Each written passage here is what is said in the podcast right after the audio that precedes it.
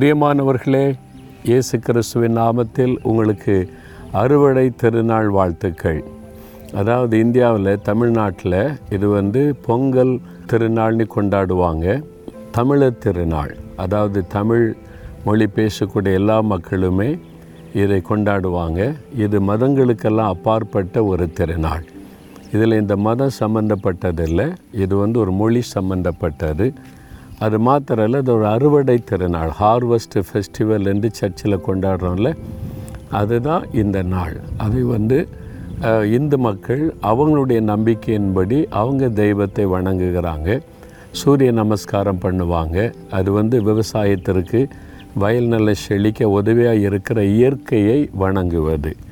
ஆனால் நாம் அப்படி அல்ல இந்த இயற்கையை உண்டாக்கின ஆண்டவர் சூரியனை சிருஷ்டித்த தேவன் மழையை கொடுக்கிற தேவன் இந்த மாதிரி இந்த ஆசிர்வாதத்தை தருகிற தேவன் அவருக்கு நன்றி சொல்லி விளைச்சலை பெருக பண்ணின தேவனுக்கு ஸ்தோத்திரம் செலுத்தி இந்த நாளில் விவசாயம் செய்கிற மக்களுக்காக அதிகமாக ஜெபிக்கணும்.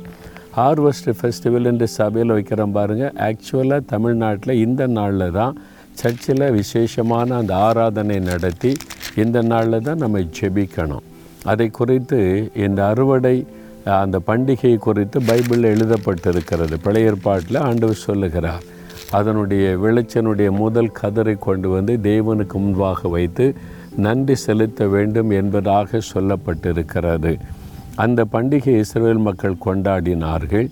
நாம் தேவ பிள்ளைகள் கூட ஆண்டவருக்கு நன்றி செலுத்துகிற ஒரு நாளாக எடுத்து நம்ம துதித்து ஜெபிக்கணும். இந்த நாளில் விவசாய நிலங்கள் ஆசிர்வதிக்கப்பட செபிக்கணும் விவசாயிகளுடைய ஆசிர்வாதத்திற்காக நம்ம செபிக்கணும் யோவில் ரெண்டாம் அதிகாரம் இருபத்தி நாலாம் வசனத்தில் ஆண்டொரு வாக்கு கொடுக்கிறார்.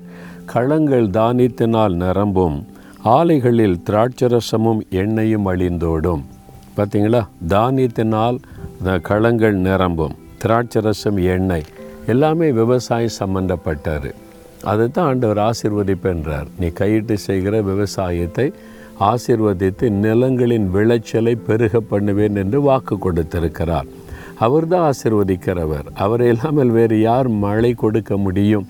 சூரியனை தன் கைக்குள்ளே வைத்து உதிக்க வைக்கிற தேவன் அவர்தான். அதனால் அந்த தேவனை நாம் ஸ்தோத்தரித்து விவசாயிகளுக்காக ஸ்தோத்திரம் பண்ணி விவசாயிகளுடைய நிலங்கள் ஆசிர்வதிக்கப்பட செழிக்க செபிக்கணும் அவர்கள் எல்லாரும் சூரியனை சிருஷ்டித்த தேவனை அறிந்து கொள்ள வேண்டும். இந்த இயற்கையை உருவாக்கின தேவனை அறிந்து ஆராதிக்க வேண்டும் நன்றி சொல்ல வேண்டும் என்று நாம் ஜெபிக்க வேண்டும். அதனால் இப்போ நம்மை ஜெபிக்கலாமா? தகப்பனே இந்த அறுவடை திருநாளுக்காக நாங்கள் உண்மை துடிக்கிறோம் அப்பா. நீர் நிலங்களை கொடுத்து எங்களை ஆசிர்வதித்திருக்கிறீர் உமக்கு ஸ்தோத்திரம். எங்களுடைய நிலங்களிலே விளைச்சலை பெருக பண்ணுவேன் என்று வாக்கு கொடுத்திருக்கிறீர் ஸ்தோத்திரம். எங்களுடைய நிலங்களிலே விளைச்சலை பெருக பண்ண நல்ல மழையை தருகிறீர் ஸ்தோத்திரம். நல்ல சூரிய வெளிச்சத்தை தருகிறீர் உமக்கு ஸ்தோத்திரம். பனியை பெய்ய வைக்கிறீர் ஸ்தோத்திரம். இதெல்லாம் நீர் கொடுத்த ஆசிர்வாதங்கள். இந்த ஆசிர்வாதங்களை கொடுத்த கத்தருக்கு ஸ்தோத்திரம் என்று உமை துதிக்கிறோம். இந்த நாளில் எங்களுடைய தேசத்தில் இருக்கிற விவசாயிகளுக்காக ஜெபிக்கிறோம். யார் விவசாயம் செய்கிறாங்களோ எல்லா விவசாயிகளையும் குடும்பங்களையும் ஆசிர்வதித்து ஜெபிக்கிறோம். எல்லா நிலங்களும் ஆசிர்வதிக்கப்பட செழிக்க நாங்கள் செபிக்கிறோம் உம்முடைய வாக்கு தத்தத்தினுடைய களங்கள் தானித்தனால் நிரம்பட்டும். ஆலையில் எண்ணெயும் திராட்சரசமும் வழிந்து ஓடட்டும். ஆண்டவரே இந்த விவசாயம் செய்கிற எல்லா மக்களும் சூரியனையும் இயற்கையை சிருஷ்டித்த தேவனை அறிந்து உம்மை தொழுது கொள்ளும்படி அவர்களுக்கு உம்மை வெளிப்படுத்தும். இயேசுவின் நாமத்தில் ஜெபிக்கிறோம் பிதாவே. ஆமேன் ஆமேன்.